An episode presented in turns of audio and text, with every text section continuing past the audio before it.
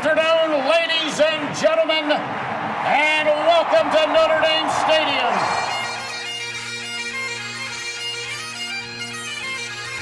Zbikowski trying to get to the outside. He has blockers in front.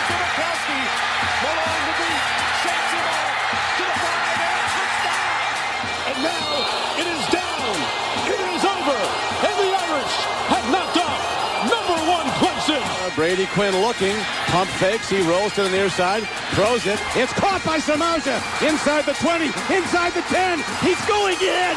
Notre Dame has scored. Jones is the back. He's got it again. And Jones a let room. Tony Jones makes a cut, gets a block, and scores. Is that the play that will seal the playoff bid for Fighting Irish? What's up, and welcome to Sons of Saturday Irish with Tyler Wojak and Luke Smith. We're through three weeks of the college football season, but now we're really getting going here because Notre Dame finally covered a point spread as the Irish beat the drumless Purdue Boilermakers 27 to 13 on Saturday to move to 3 0 on the year. We'll be joined by Tyler Horka of blueandgold.com here in a few to go over what we liked and didn't like from Saturday, and we'll hand out some free drinks in the process. But as always, we've got to start with our boots on the ground and Luke, who was part of a near sellout crowd in Notre Dame's second home game of the year.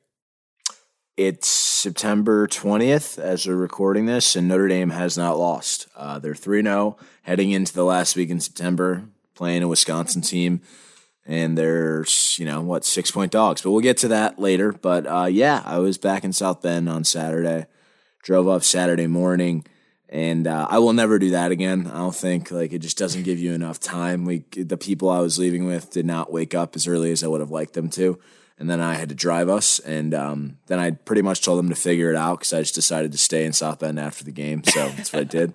Um, but it was good, you know. It was really hot. Um, it's it was nice to be in a more close to capacity crowd. Like it wasn't quite a sellout. Still, I think they were maybe a thousand or so seats short. I think I want to say. Um, but it was good. Like I thought the atmosphere was great. Irish wore a, a ton of green, and uh, I thought it looked really good. So I don't know. I don't really have a, a whole lot more to add than that. Um, another kind of just like typical boring Purdue game, to be honest. Like it's like, yeah, you're playing Purdue, nothing that notable happens, and it's kind of just a slog. But um, that was kind of my takeaway from from the weekend. Did you happen to see the drum at all outside? Because it looked like it was pretty close to the tailgate lots. I did not see it, but that reminds me because somebody bet me in the tailgate lot $75 that Purdue was going to find a way to get it in the stadium, and that did not happen. So I need to find my $75. Um, yeah, I, I, saw that. I also saw like the picture of them like putting a tarp on it or whatever, but it just looked like a body bag. Like, so like it, was like, uh, like when they were going into the stadium or whatever. So there were a lot of jokes to be had there. Did say like some not so nice things about the drum to Purdue people. I won't say it on here, but um, it's a stupid drum, and uh, they're liars about it anyway. So I don't know like why that was even a story, but go figure. You know what I will say? Um, I was going through Twitter today. They didn't mention the Gary Godsey Drew Brees game once on the broadcast. No, they didn't. They and they showed highlights of Drew Brees playing Notre Dame, and they were all really positive. But I was like, oh, I guess they're not going to show the game when he lost to a converted tight end. That's crazy. That blows my mind. How many wheeze did we get out of Drew Brees? None. I honestly thought Brees was pretty solid on the broadcast overall, and Tirico was hilarious talking about the drum. Really? He's a broadcasting legend, but yeah, he was just very tongue in cheek, making fun of both sides and just sort of like having fun with how ridiculous of a situation it was. And then he actually mentioned it again at halftime. Um, and then I think he basically said, and now the internet can go back to talking about Nicki Minaj's cousin, referring to her super bizarre tweets lately about her cousin and the COVID vaccine. But it was timely. The delivery was great. And um, honestly, Brees and Tirico I thought were great. But Brees was very Herbstreit esque in his way of trying to avoid being a homer, like the way Herbstreit talks about Ohio State. Interesting. No, that's that's good to hear. Um, yeah, I mean that drum thing got a lot of talk last week. I don't really know why. I mean, it led to me dropping like a second Vatican Council reference in a tweet on Twitter, which I don't think I'd ever do. But that's the Notre Dame theology minor coming to to good work finally. You were a theology minor? Oh yeah. No way. How am I? This yeah. is the first time I'm hearing this. Really? Yeah. No, I uh, I was, which I think is something that I often forget myself, but I was Smith the Pious. So was our good friend uh, Bob Hogan. So uh, the, the, two of us were the, the Theo minors in the group. I knew that. It's equally as absurd. I just didn't know. So you had to take five theology classes. I thought it was eight, to be honest. You took eight. Yeah, Two was I took. a lot, and that was like the university requirement. I don't know. They were easy, um, but I, I think I took one like in the summer too, uh, like when I was in London or something, and it was like I don't know. The, the stuff just made sense to me for whatever reason, so I, it was easy enough. And once I saw it was within reach, I just kept doing it. I just, I don't know. I'm so stunned by this. I can't believe this. I mean, is there's the not there's candidly there's like not a ton of value to any employers about having a theology minor. What is its application in the real world? Are you going to become a I- priest? Certainly not. Um, I, I don't know. I don't know. It, like, there's really no application other than the fact that I could do it, so I did it. I can't believe you took eight theology classes. I took two, and that was Yeah. a drag. I mean, I took them my whole life, so it was just like a continuation. It's whatever. That's true. That's my public school background coming out. Um, all right. Well, uh, let's bring on Tyler to talk about the actual game. All right, we're excited to have Tyler Horka on the show for the first time. Tyler is a Notre Dame beat writer for our friends over at blueandgold.com, and this is his first year covering the Irish. So, Tyler, thanks for joining us, man. Um, let's get right into it. What did you like the most from Notre Dame's win over Purdue? I think I liked that despite obviously Kevin Austin not having his best game of the year, by far his worst game of the year, Notre Dame was still able to have a little bit of success in the passing game. I mean, Avery Davis going for five catches, 121, 120 yards and a touchdown was really the key to the game for me. I know Kyren scored a couple of times. Uh, the fourth down play was huge for Kyren, and that kind of got the offense going there. But and then you know his last touchdown, the 51 yard uh, run to the end zone there, where he's breaking tackles, making guys miss, just kind of willing himself into the end zone. That was uh, you know the one that kind of put it to bed. But in between there, without uh, Avery Davis catching those passes. I mean, Jack Coan was threading the needle to him on a lot of those, and then dropped a dime to him on that long touchdown too.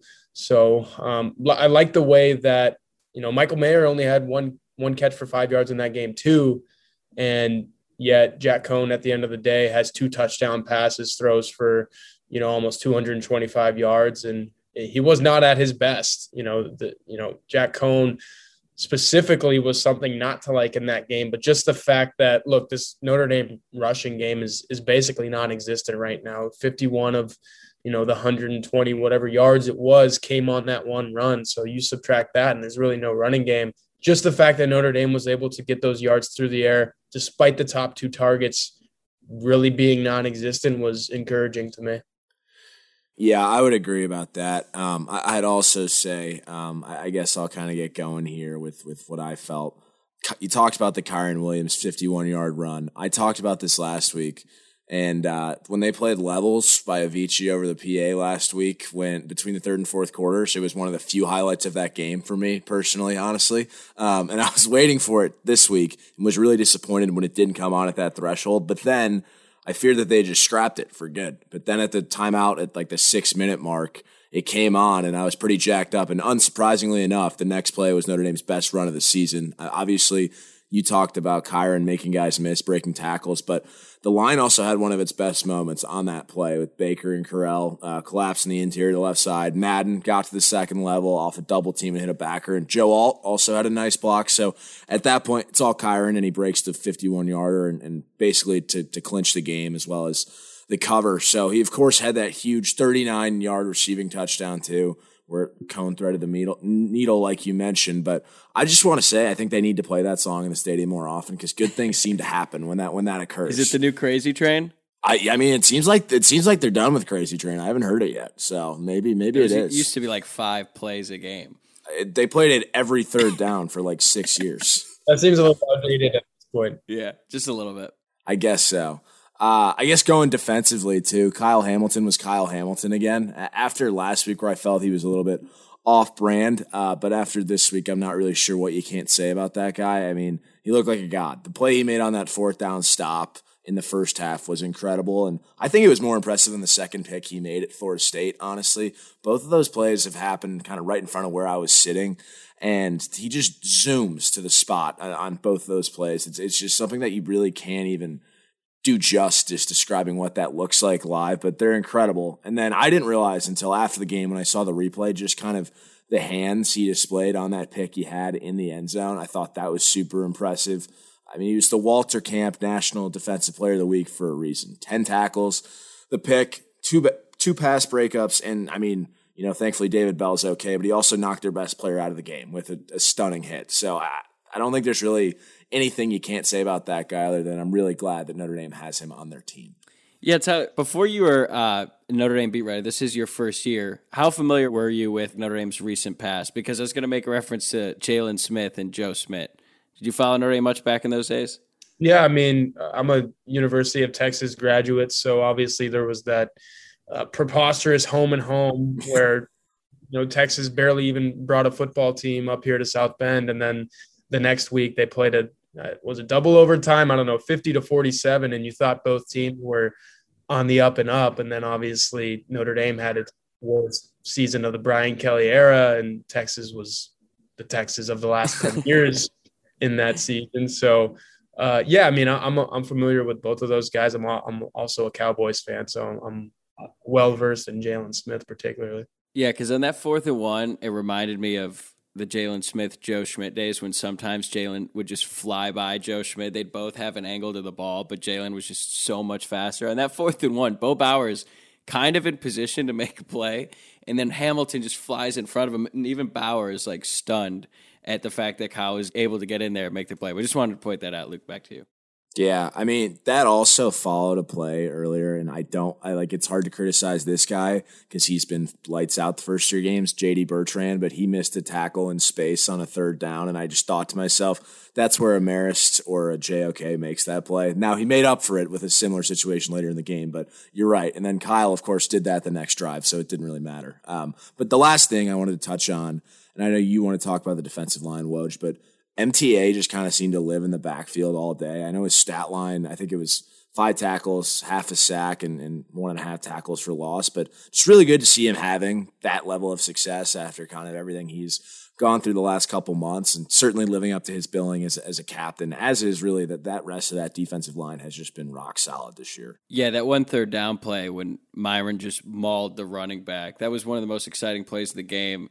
I, I don't know if they even tried to block him, maybe just shed the block right away and then just got the running back on his back right away. But really, the whole defense played pretty lights out for all but maybe the first drive of the game. And like, this is the Marcus Freeman defense that we heard about.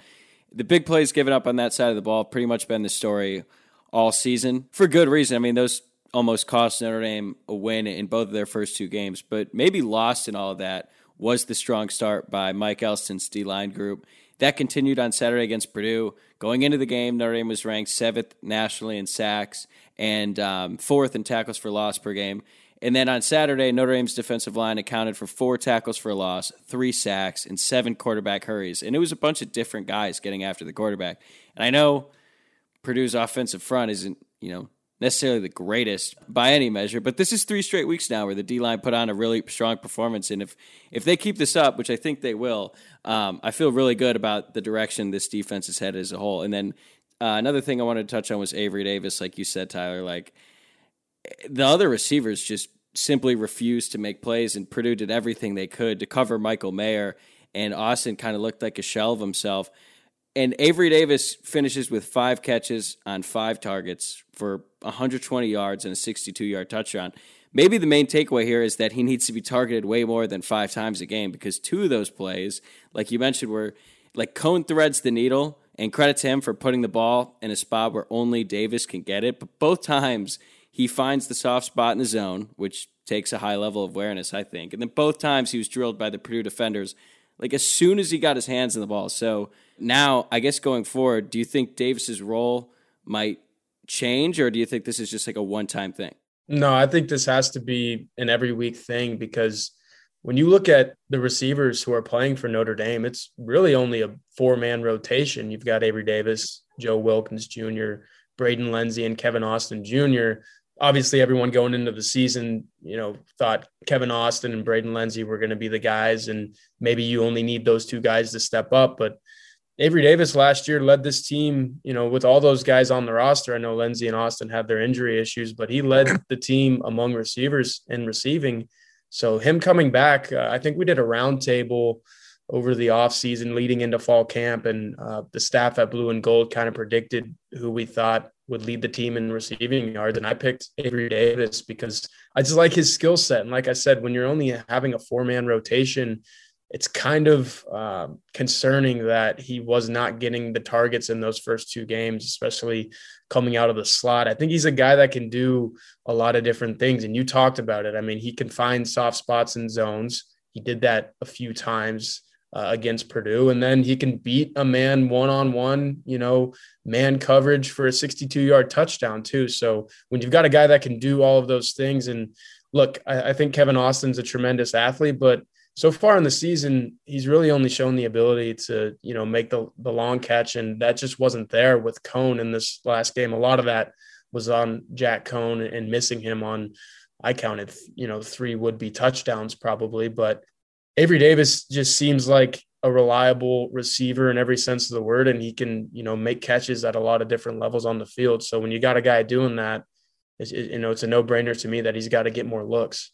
Yeah, I'll add on to that. I was actually watching before this the icon video that Notre Dame put out, and there's a scene in that where Kelly is talking to the receivers on the sideline, and he points at Davis and then points to the rest of them and says, "You all need to get up to his freaking standard." So, like, I think that that is probably a telltale sign that they have a, a great degree of trust in Avery Davis moving forward, the coaching staff, and I, I expect that his role will only increase moving forward because of that. Yeah, it was kind of weird when he led the team in snaps or led the receivers in snaps, excuse me, against Florida State, but didn't get a single target. Um, okay, want to shift one last positive. Um, it's usually not a good sign when you have to praise the punter, but Jay Bramblett was so good against Purdue. Like, I think he deserves some notoriety. He punted seven times for an average of 42.6 yards per punt. Again, not great when you have to punt seven times, but he pinned Purdue back within their own 20 twice. Um, his biggest play of the game came right after the Notre Dame offense failed to put the game away again. Up seven, starting on the Purdue 39. Braden Lenzy dropped that surefire touchdown. Actually, on that note, Luke, was that in front of you? Because I know you typically sit in the end zone. No, I was in the other end zone, thankfully. Um, but I mean, it looks like I did see pictures. He 100% lost it in the sun. Not that that really made it yeah. any easier for me to accept, but that is what happened there. And then right after that, Coan gets sacked. Notre Dame is forced to punt. And all the momentum that Purdue might have had going into that, Bramblett basically shut it down when he pins it back on their own one yard line. And uh, special teams coordinator Brian Polian always says net punting is the only thing that matters in that aspect of the game. And if you're unfamiliar, the formula for net punting is yards punted minus return yards minus touchbacks on punts times 20 with the total then divided by the number of points. Probably way too much math. Why the hell is that the formula? I I don't know, but like when Polian was asked in the offseason about Notre Dame's complete lack of a return game, he just said this is all they care about. It was a problem when Notre Dame had Tyler Newsome and he just punted the ball as far as he possibly could, and then they couldn't get the gunners down there fast enough, and then they actually end up giving up pretty sizable returns. But given that weird formula, Notre Dame is currently ranked 27th in the country, which is so good that I just wanted to give a shout out to Jay Bramblett in the special teams unit. Yeah, I mean, I, I watched Jay Bramblett in pregame warmups pretty consistently, and you know, all the special teamers are out there by themselves, and I just watch him kick a football, and then I look at the opposition's punter kick a football, and I'm like, man, Notre Dame has something in the field position game here today because he's just you know, lights out better than who they're going up against in that regard. So definitely worth shouting out. And we we interviewed him in the preseason as well, and he's a good dude as well. So you did your due diligence there, giving Jay a shout out. All right, good. Now, as for the more negative, I mean, I think the obvious starting point would be the offensive line. And Tyler, heard you do a hit um, for South Bend Radio earlier today about Notre Dame's offensive line. What are your biggest takeaways from that group? Um, not just after this Purdue game, but really just the first three games as a whole. Well, obviously, it hurts when you're down to your third string left tackle, and I think you have to start right there. But I do think Tosh Baker kind of answered the bell uh, in this past game against Purdue. Look, he, he's thrown into a really tough spot because Blake Fisher is kind of heralded as, you know, Notre Dame produces a lot of really good offensive linemen. They're all over the NFL. You know, watching on Sundays, you just see, oh yeah, that guy played at Notre Dame. Like I said, I'm a Cowboys fan. Zach Martin was back, and he was a major reason the Dallas Cowboys beat the Los Angeles Chargers this week. Notre Dame's offensive line, you and for Blake Fisher to go down and you lose your guy that's supposed to be the best on that line, you know, in a matter of a couple quarters at Florida State, that was huge. And then the guy that you bring in to replace him, Michael Carmody, goes down. All of a sudden, you're down to your third guy at left tackle, which is arguably the most important spot on the line outside of center. So I think Tosh Baker is really going to have to keep stepping up. I know Michael Carmody might be available this week, but it might you know be a situation where those two guys are rotating snaps. So uh, Tosh Baker showed enough to say, hey, uh, if Carmody doesn't get the job done here against Wisconsin, throw me in there. You know, I can uh, I can hold my own.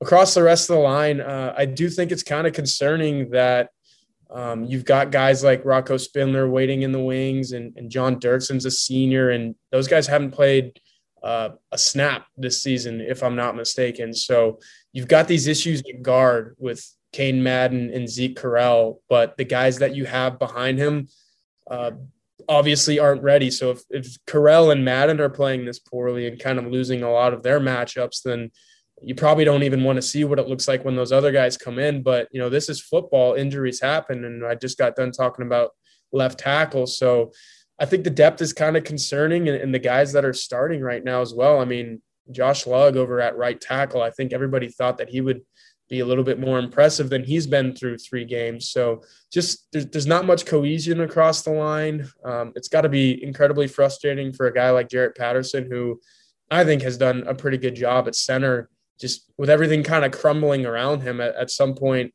you see that, and it, it, it probably seeps into a even a guy like his head. He's got a great head on his shoulders, but there's a lot going wrong with that offensive line.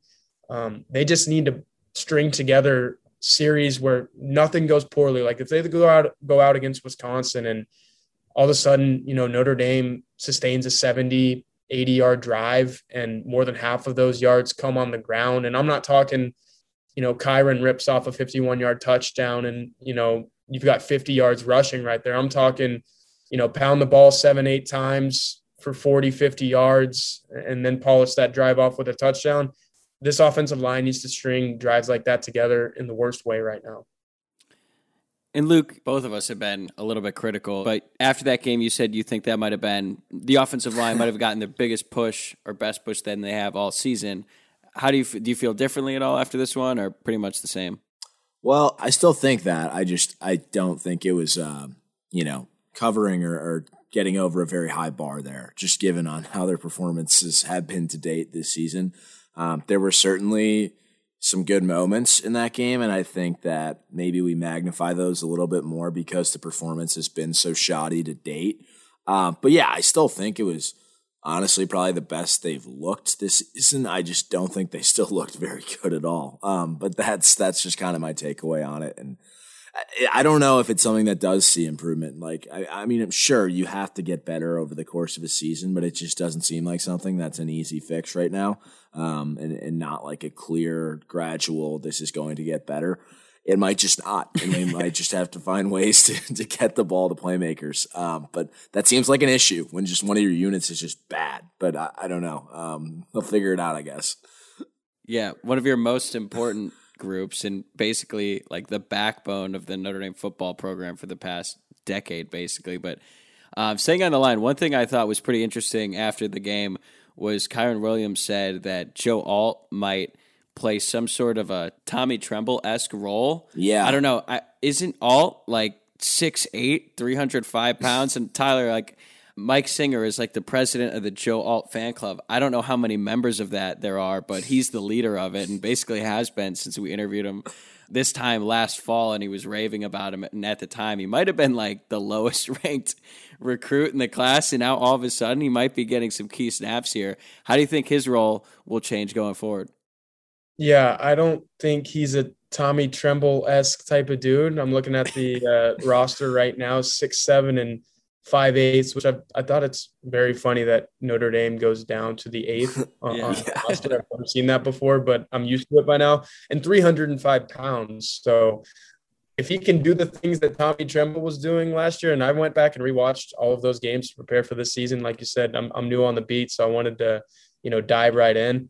Tommy Tremble stood out in basically every single game he he played in, you know, run blocking and just basically everything that he did was a factor and a force, and the other team just you know had issues with it in everything that he did. So if Joe Alt, Joe Alt somehow you know, channels his inner Tommy Tremble, then I think a lot of issues, yeah, will be solved for Notre Dame. But I mean, yes, he had an awesome pancake on Kyren's run.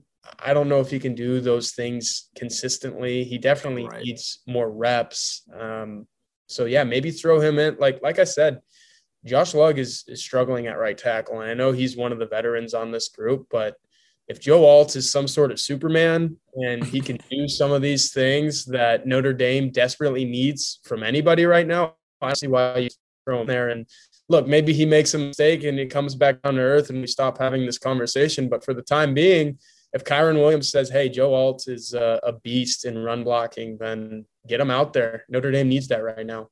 What I also thought was interesting, you know, you saw Andrew Kristofic get some snaps on Saturday, and Kelly said you know, our offensive linemen are, are playing too many snaps right now. And, and I don't know what that means. like your offensive linemen are supposed to play the whole game. Like that's kind of, that's, I just thought that was a strange quote. And obviously he's trying to protect them, but I just, I found it to be kind of a strange quote. Yeah. He, he said something like that. Uh, I think it was after Florida State, as early as after the first game, where he said, yeah, Zeke Correll and Cain Madden are getting a little worn down. Maybe we need to sub some guys in and rotate a little more at guard. And I was just like, this is the first game of the season. When you have five bona fide dudes on the offensive line, generally they play every snap of every game. I think that was his way of saying, hey, look, these guys might not be uh, what we're used to at Notre Dame at the guard position. So we're going to rotate yeah. in. But the thing to me is, you mentioned Andrew Kristofic. He only played maybe two handfuls of snaps. eight snaps. Yeah, yeah. eight snaps. Yeah. So if you keep saying, yeah, we're going to rotate guys in at guard, well, I mean, when's that going to happen? Because eight snaps isn't a whole lot. That's that's a couple series and maybe one long drive at the most when you average it out. So I just think that there's a lot of there's just a lot of questions left unanswered with that line right now. Yeah, what are you going to do? Play Spindler for the first time? Get like his first college game reps against Wisconsin, who's probably like the number two scoring defense in the country or something like that. I don't know. That that's a little bit concerning. Anything else um, really concern you coming out of that game? You know, honestly, um, the offensive line and the running game kind of go hand in hand, and I talked about that a little bit with the running game and that I still think, you know, Brian Kelly and all these press conferences, he keeps saying that he's confident Notre Dame's going to be able to run the ball in situations in which Notre Dame is supposed to run the ball. But we've seen multiple times uh, you know, passing attempts on uh, third and short. I mean, the, the touchdown to Kyren was uh, a slant on fourth and one. So I'm still a little concerned with Notre Dame's ability just to line up and say, hey, we need a couple yards. We're going to go right at you and, and get them, especially like you said, playing Wisconsin that has one of the best rushing defenses in the country. Uh, outside of that, I think a lot of people were obviously a little bit concerned with the secondary outside of Kyle Hamilton. We spent uh, you know, his his due time talking about him already. But I think Cam Hart, Clarence Lewis, um, you know, even Houston Griffith, uh, DJ Brown came in and uh, gave some solid reps as well. I think that unit played a really um, good game. So I know we're talking about things that are concerns. I think it's a you know a pretty encouraging sign that uh, you had a team like Purdue that basically has no semblance of a running game itself and was just going to pass, pass, pass at you. Marcus Marcus Freeman employed that dime package with some of those guys that I just mentioned, and really Notre Dame kept everything in front of them. Didn't allow a big passing play. The only big play in the game from Purdue was a 31 yard rush. Well, I guess there was also that 32 yard um, completion to David Bell as well, where there was pass interference on it. He still caught it anyway. Yeah, that was uh, an unbelievable play. Like I don't know what what more Hart can do there. Right. So if, you, if you're going to give up pass interference on David Bell, you're going to do it, but somehow the guy catches it anyway. So all in all, I think the secondary played played well, which is really concerning. Now it's just time to see if they can string games like that together. Yeah, I would agree. I, I they've actually been considerably better than probably what I expected going into this year. So I think that that's been uh, definitely a positive turning point. I, guess though, like to be completely honest with you, and I think I've cooled down on this somewhat in the days after the game since Notre Dame is 3 and 0 and there's a game with Wisconsin coming up, but just like during that game, all I could think to myself was that it just was not very entertaining. Uh, I mean, Tyler, you said it. They had seven punts. Uh, the offense just seemed to stall for most of that game, and Woj, I don't know if you feel the same way, but like at times I feel like I'm watching like a Notre Dame of the, the 2000s out there, just in a slog against like some Big Ten team, like a Michigan State or a Purdue. It's just, it's not very pretty. The only difference is Notre Dame's winning these games. True, Same true. deal, though. That is different. They used to be just a dogfight against Washington in like late September, and you're thinking like, how is this the case? And that's why I don't want to go all the way there yet because they are still winning the games. But I'm just saying they, I may, we may have taken four years of kind of just being ass kickers for granted because these games are not fun. Uh, they're really not. I'm glad that they finally got some separation, but I think what I said during the game is like they're just allergic to going up two scores. Like they have the opportunity and they refuse to do it. So thankfully, Kyren did do it on that 51 yard run. But it's just like, why are we making this? It's not even entertaining. We're just making it too close. I know, Tyler. How's it been for you? You've seen three games. The first two were wildly entertaining, maybe more entertaining than they should be. And then you get I don't know what to even call that Purdue game, but just not that much fun to watch. No, I think it's been awesome. Uh, definitely glad a few more fans went through the gates at Notre Dame Stadium for the Purdue game than uh, the Toledo game because honestly, as as thrilling as the Toledo game was, especially in that last couple minutes, there was a point there, even in that game, where it was a bit of a slog as well. So, uh, just to see the you know Notre Dame environment, um, and I know it's it's going to be better against uh, Cincinnati, USC, North Carolina. You know the true home environments are are coming up, but I got a little bit of a taste of that against Purdue. I thought the you know the student section has shown out both times, and that's been pretty cool. Um, I like how basically everyone is wearing the like same exact T-shirt is what it looks like from the press box, or I don't know. Like it just seems so uniform that everyone is wearing the same shade of green. And I know that was the the mo going into that game was Irish wear green, but both times it seems like it's been pretty uniform, and and that's been cool. Um, but yeah, I mean, is what I expected three games in for Notre Dame to be three and zero, and and now going into um, its hardest game of the season to date, and you know, get to go over, make the drive over to Soldier Field, which is really cool. So I think I'm really getting the Notre Dame experience in that, you know, you open up with a really cool road environment at Florida State, then you come back, you know, to Notre Dame Stadium, one of the most historic venues in college football for a couple. And now, you know, in true Notre Dame fashion, you get to go play at an NFL venue and I get to, you know, take that in. So, so far, so good. I'm having really fun. Uh, I'm really having fun and enjoying the beat, and it's been a good time so far.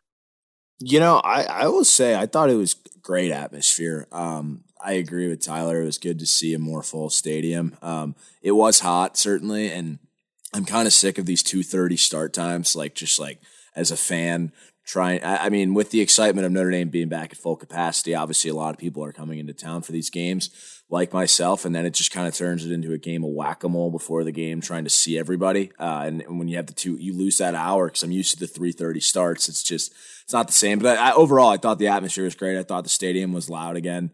Um, so yeah, I mean, I, I can't say you know enough about that. It's it's definitely good to be experiencing that again.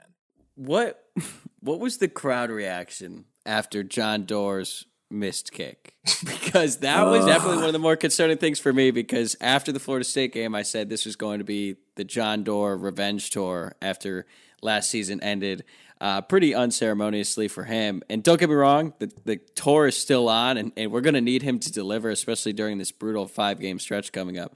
But like I audibly laughed at his miss. And I'm not trying to be too hard on him. The snap was good. The hold was good. The kick was disgusting Well, because then later in the game, he also hit a kick from deeper out, right? So I don't, I, but he, uh, I mean, that's the reason why he was my, uh, my brother's bar and grill yeah. award winner. Like they're consistent or they're not consistent, but they come through when it matters. But yeah, that was, I think I said it was the most predictable miss ever because that just seemed like a perfect spot where Notre Dame fails to score a touchdown. Of course, they're going to shank a field goal. um, but it was, it was just like a, wow, I can't even believe how bad he missed that. Uh, it was it was ugly, but uh, he'll bounce back. Yeah, from the press box, it's usually hard to see what's a good kick and what's a bad kick. Sometimes you don't even know if it goes in or if it just missed. You know, barely went by the goalpost, wide left, wide right, whatever it may be. everybody in the press box knew that that was not a good kick. And you know, you mentioned the word shank. That's exactly what someone to my right said. You know, it was just random. It was just like, I think that was a shank, and I was like, yeah, yeah that that's the word for it. So, I mean, the tour is still on, like you said. I think he's a good kicker. He's just, yeah. you know, college kickers are college kickers. It's funny though that you mentioned that in the press box you don't even know if it's good or not. There was that one kick he had on the 30 yarder where even the people on TV didn't know if it was good or not. I couldn't believe the ref like so quickly just shot his hands up in the air. I think he might have just gone with it and stuck with it. It's sort of like when an umpire makes a call, they just have to go with it because if they flip, then the rest of the game, the manager is going to be all over them, and then it'll seem like they have no confidence. But when they showed that on TV on the replay, like I had no idea whether it was good or not, and they said they can't review it if it's really? a, if it's well they can review it, but if it's above the goalpost when it goes across, they can't review it. Tyler, what did you think? Was that good or no good? Yeah, that was another one of those ones where you just look down at the ref and you know they put the hands up and you're like, all right, that's good. Let me tweet this out and put it on the message board. but you know, I've obviously I have my laptop up in front of me, and my dad likes watching uh, these games that I cover. You know, he's got no affiliation with Notre Dame or anything, but he's locked in watching the whole game. And a text rolls through from my dad, and he says, I can't tell if that went right over the upright. Maybe it was just inside or it was off to the, the right. And then he watched it again. He's like, Yeah, that was pretty much directly over it. So I've seen a few of those kicks on TV where if it's directly over, I think the ref usually sides with good and then they just call it on the field. But yeah, that was that was a crazy one. I guess the only other negative I kind of wanted to discuss is I think there's kind of an interesting dynamic at linebacker right now. Um, and this might just be me. Obviously, JD Bertrand has been outstanding for Notre Dame. Uh, I mean, I talked about it. He, I think he had 12 tackles again on Saturday. I saw a stat from uh, Frank Vitovitch over at UHND that said he has 35 tackles through three games. So that puts him fifth nationally, but it's also the most tackles by a Notre Dame player through the first three games of the season since Courtney Watson had 38 in 2001, which was a name I had not heard in a long time. But uh, but that that's pretty impressive, obviously. But what's been curious to me is to see Drew White not having like the same statistical production we're accustomed to. He had five tackles this week, which is more, but he only had one last week. And, and I get that he's splitting more reps with Bo Bauer, but it's just interesting to me to see how that's all unfolded. I don't know if it's a scheme thing or if it's just a matter of reps or, or something else, but I think in Clark Lea's defense, we were so accustomed to seeing him kind of just clean up plays and rack up tackles, and that's just that's not happening. And and I guess I'm just a little bit worried because I just wonder how sustainable Bertrand's start is. Like, can he really keep playing at this level every game? Maybe he can, and, and maybe it's not an issue, but that and just kind of some of the attrition we've had through injury at linebacker and just what's going on with White is just kind of like a it's a question mark to me, and it shouldn't be because I think that the linebackers have been pretty good, but it's just it's a little bit curious to me. Yeah, we have on uh, Mike Goolsby, a former you know Notre Dame linebacker. He he talks with Mike Singer. I think on Sundays and kind of recaps the previous game and sets the tone for the week going forward. And he mentioned Drew White, and he said he doesn't look like the same player this year. So I think that's a really good observation and it's probably an accurate one. And I think it's, you know, two things. JD Bertrand is playing so out of his mind right now that he's taking a lot of those tackles and he's kind of that cleanup guy right now. He's the one that's all over the field. And, you know, when uh, the opposition gets to that level, the linebacker level, he's the guy that's there. And I also think it's maybe Drew White's a little. You mentioned the scheme; he might be a little confused at what he's doing in Marcus Freeman's you know system right now. And not, I'm not saying you know that we're what eight months into Marcus Freeman being here, and Drew White still doesn't know what he's supposed to do on on the field in this system. I think it's that he's not really comfortable kind of bouncing those responsibilities off with the other linebackers. So he sees JD Bertrand doing all of these things and it's like, okay, well, what what do I do in response to that? Or if he's going to make that tackle, then you know, what am I even doing here? Type of thing. And then when the play does go to Drew White, we've seen him miss some tackles, and he just hasn't been as sound as he was last year. So yeah, it's kind of a, a twofold thing where he's not that guy right now. I'm not saying that he can't be that guy going forward. And then when he has to be that guy on certain plays, it just it hasn't really gone his way right now. I think he's a really good football player and can turn it around, but it's definitely worth noting that he hasn't really had uh, a solid three games so far. Yeah, Bertrand is basically this year what Drew White was last year. I think he sort of surprised a lot of people with his performance last year. And now Bertrand is a guy you simply can't take off the field. And, and Notre Dame isn't really taking him off the field ever. He played 81 snaps against Purdue. Um, the next closest to him was Drew White and Bo Bauer. They were tied. They split, both played 36 snaps. And then Kaiser and Pryor continue to rotate as well. Um, Pryor had three more snaps and Kaiser 28 to 25. And like you said, look, I worry, I worry about the attrition too because if if Bertrand is making every single tackle and it, we're only three games through the season, you got to imagine over the course of a 12 game season, like that's going to start to w- put some wear and tear on the body. And um, I love his game. He's all over the field, even if he's not making a tackle. He's seems like he's in on the play, blowing it up, or just wherever the ball is. That's where you're going to find it. But I think the more surprising part is like going into the fall camp, he wasn't even expected to be a starter, and now he's a guy you can't take off the field. I guess. Do you think there's going to be any personnel changes at linebacker? Do you think the rotation is that just going to stay the same, or do you think that we might see more Bauer as the season rolls on?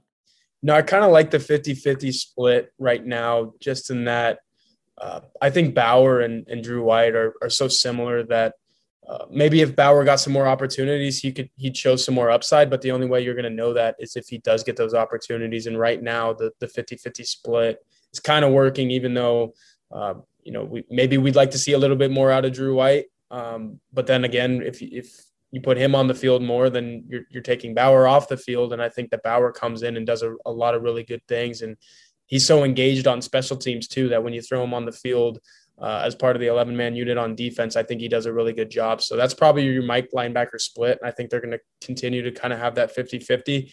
And then Isaiah Pryor and uh, Jack Kaiser, honestly, I kind of like Isaiah Pryor right now more in that role. Um, his closing speed is ridiculous and he kind of sets the edge better than Jack Kaiser does, I think. So I would look for that split to kind of start favoring Pryor more. Uh, I know Pryor's been getting the starts and, you know, he plays a few more snaps than Kaiser, but Kaiser still gets a pretty significant amount of snaps. I think he played 25 in the last game.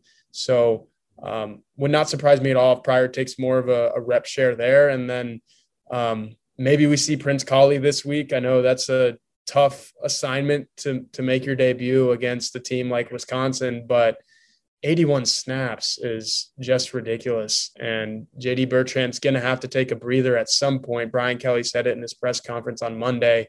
He needs a break. And, you know, I think that break is coming, but it's probably only going to only be, you know, five to 10 snaps and then get back out there, dude. You're making all these tackles. We need you on the field. Yeah, seriously, if the offensive line is getting too much snaps, like what does that mean for JD Bertrand, the position where they expect to play every down? Um, one last thing I wanted to touch on uh, sort of negative side was I'm surprised we actually haven't mentioned this already.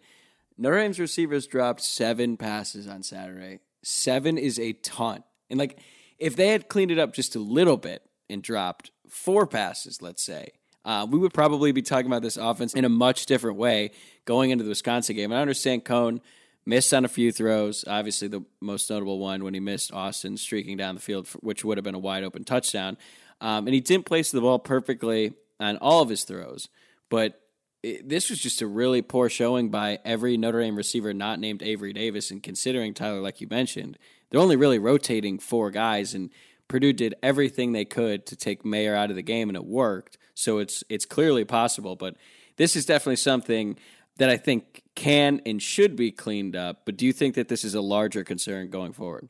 No, I, I really think it was probably just one of those days. And look, these are the type of things that really compound when Jack Coan misses Kevin Austin a couple times early there. You start getting it in your head like, oh man, we don't have it in the passing game today. And then when he hits you, you know, on the money and you drop it, you're like, oh man, like it's really not our day. I think it was one of those types of things. Um, I know practice and in game situations are completely different, but we saw plenty of Kevin Austin and Braden Lenzy just making incredible catches in practice. They can do it. They just have to do it early in games. It didn't happen early against Purdue. And when that happens, like I said, it kind of gets into your head that it's not going to be your day. And then Braden Lenzy has, I think that that was in the fourth quarter where he dropped that uh, would be touchdown pass, right? And, you know, maybe he did get it lost in the sun, but at the end of the day, it hit him right in the hands and he dropped it. I guarantee you, if he has that catch nine more times, he has that situation nine more times. I think he's scoring nine touchdowns right there. So, yes, seven drops, absolutely concerning in any game. But going forward, I don't think Notre Dame has seven drops in any other game the rest of the season. Yeah, it's funny you say that because I actually noticed at one point, I think early in the second half, uh, Coan went over to Austin on the field. There was there was a flag, and he clearly was doing something that he didn't like with with a route or something. And you could just see it seemed like Austin was in his own head a little bit at that point. And I think once that once you have a couple drops, a couple of miscommunications, then it just all starts compounding. But hopefully something that can be rectified. Um, but it definitely did seem like he was in his own head. And then I mean he was effectively benched, you know, at, at some point in that fourth quarter, I think it was. So um, just not his day, but I, I'm doubtful we'll see another day like that from him again. And then, you know, speaking of getting benched, though, I think it might be time to give Lorenzo Styles and Deion Colzie some looks. You know, we saw them come in in the Toledo game and make back to back catches. Those guys are really talented. And when you're running with the basically, like we said, a four man rotation at wide receiver, to me, that's just not enough.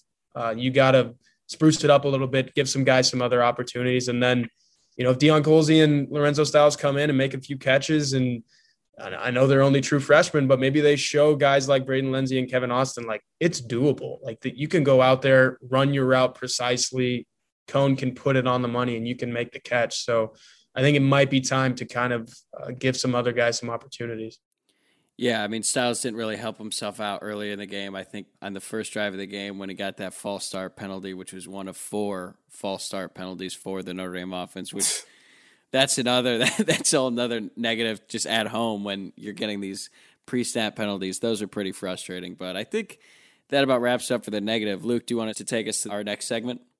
Yeah, so uh, recurring segment here. Um, we're going with who's drinking free. Uh, so I guess I'll get into this here. Uh, I'm going with Kyren Williams. I don't really know what else I can say about him. I already talked about his two big plays, but that icon video I mentioned uh, from earlier with with the scene with Kelly and the wide receivers. There's also a scene where, and I know it happened right, literally right before Kyren's 51 yard run because you can hear levels playing in the background of it, and he's yelling at his teammates on the sideline because I think that was a short yardage situation or something. And he says, they know we're going to run the fucking ball, so let's fucking do it. And then the next play, he goes for 51 yards. So uh, you can't really ask for a whole lot more out of your captain. I don't know if he's 21 or not. He's got to be close. He's a junior, right? So if, if he's if he's not, we'll make something else work. But um, I think that that's that's a very uh, very fair selection for this this week's edition of that.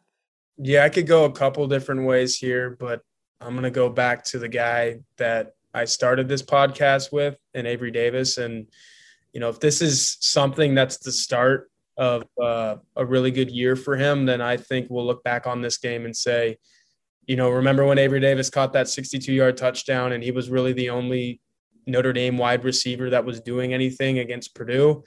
Yeah, that kind of carried over into the latter half of the year. And, you know, he kind of became a dude again. So, uh, he was in the post game press conference and he seemed really confident. He seemed like, uh, honestly, the weight of the world had been lifted from his shoulders. So I think that's a really good sign uh, for Notre Dame. And yeah, if I was uh, if I was at Brothers with Avery Davis, I'd buy him a drink for sure.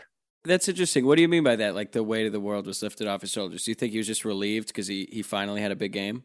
Yeah, because you look at those first two games, and uh, like we said against Florida State, uh, was it that he didn't even have a single target, a target, yeah. let alone yeah, a catch, and then against Toledo, um, another game where kind of both teams were throwing the ball all over the place. I think he only had what three catches for 29 yards in that game, so just to go off for five catches, 120 yards, and that touchdown, and like I said, really be the guy. Um, in Notre Dame's passing game. Uh, he walked into that post game press conference room, and um, I'd say Kyren Williams was probably the most chipper of the five guys that we got, but that's just kind of his personality. And of course, scoring the two touchdowns he did, he was going to be that way. But outside of that, I think Avery Davis, you know, looked really relieved. He had a smile on his face.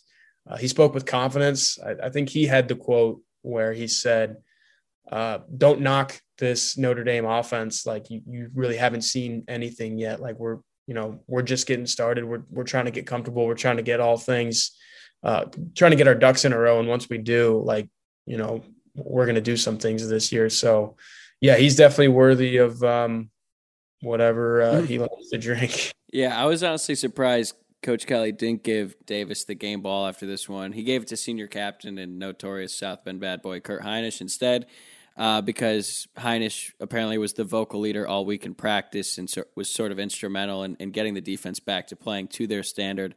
Um, but yeah, I, I think with both of us picking, like if he's not going to get the game ball, um, he can get two of us getting him free drinks. So it might not might not be what he wanted, but it'll have to do for now. I mean, Davis has been in South Bend for like a decade, so we know he's over 21. Yeah, I know for sure he's 21. He's played every position on the roster and has been at the school forever. All right, well, be sure to check out Tyler's work on blueandgold.com all season long and give him a follow on Twitter at TBHORKA. Um, Tyler, we appreciate the time, man, and look forward to doing this again soon. Yeah, appreciate you guys having me on. Thanks a bunch. That's a wrap for this episode, and now it's officially time to start looking ahead to the one we've all been waiting for the Shamrock Series game against Wisconsin and Chicago. We'll be back on Friday morning to get you ready for that game, and in the meantime, be sure to rate, review, subscribe, and give us a follow on Twitter, Instagram, and Facebook at Sons of Sad Irish. Talk to you Friday.